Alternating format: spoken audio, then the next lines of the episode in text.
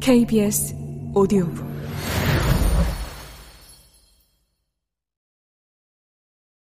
오늘날 푸틴이 시작한 전쟁은 젤렌스키라는 인물을 만들어냈다. 과거의 역사가 푸틴을 만들었다면 젤렌스키는 새로운 스토리를 창조함으로써 스스로 역사를 쓰고 있다. 젤렌스키를 처칠과 비교하는 것은 과장일 수 있다.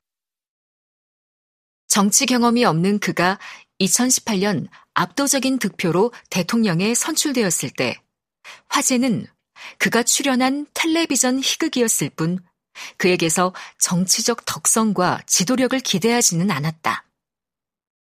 하지만 그가 보여준 용기와 의사소통 기술은 그를 우크라이나가 필요로 하는 전시 지도자로 만들었다.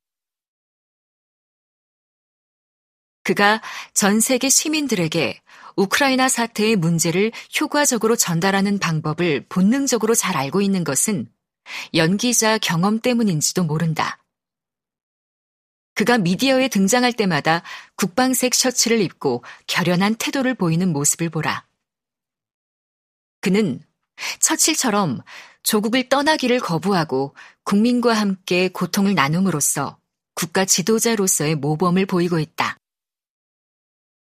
우크라이나 전쟁이 어떻게 끝날지는 미지수이지만 젤렌스키의 등장이 전쟁의 성격과 과정을 결정적으로 규정했음을 부인할 수는 없다. 이스라엘 역사학자 유발 하라리는 2022년 2월 28일 가디언지에 블라디미르 푸틴이 이미 이 전쟁에서 패배한 이유라는 제목의 흥미로운 칼럼을 기고했다. 블라디미르 푸틴 대통령은 역사적인 패배를 향해 가고 있다. 그는 비록 모든 전투에서 승리할 수 있지만 여전히 전쟁에서 패배할 수 있다. 러시아 제국 재건에 대한 푸틴의 꿈은 항상 우크라이나가 실제 국가가 아니며 우크라이나인이 실제 국민이 아니라는 거짓말에 근거했다. 이러한 허구와 거짓말이 만천하에 드러날 때 러시아의 승리는 동시에 궁극적 패배가 될 것이다. 우크라이나의 민족의식은 더욱 강해지고 이를 통해 러시아에 대한 저항은 더욱 거세질 것이기 때문이다. 세계의 시민들은 우크라이나인이 러시아인이 아니라는 사실을 알게 될 것이기 때문이다. 이것은 러시아인과 우크라이나인의 통일을 꿈꾼 푸틴의 의도와 정면으로 배치된다. 전쟁이 계속될수록 푸틴의 꿈은 산산조각 나고 있다. 우크라이나 국민은 온 마음을 다해 저항하고 있으며 그들의 용기가 전 세계의 찬사를 받고 있다. 우크라이나 전쟁은 견디기 힘든 참상 속에서도 새로운 역사적 이야기를 만들어내고 있다. 푸틴은 전쟁을 치를수록 비의도적으로 우크라이나에 두 개의 강력한 무기를 제공한다.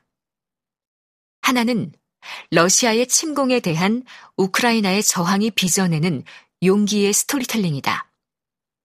다른 하나는 우크라이나인이 죽임을 당할 때마다 깊어지는 침략자에 대한 우크라이나인의 증오다.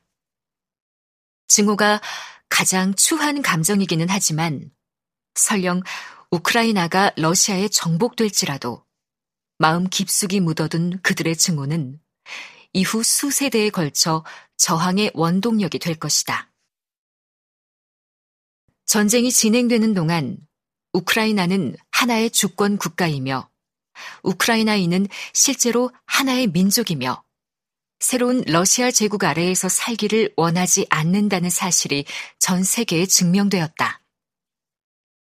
전쟁을 통해 비로소 하나의 국가가 확실한 정체성을 획득하고 있는 것이다. 이 국가가 앞으로 자신을 보존하고 유지할 힘을 가질 것인가는 물론 별개의 문제다.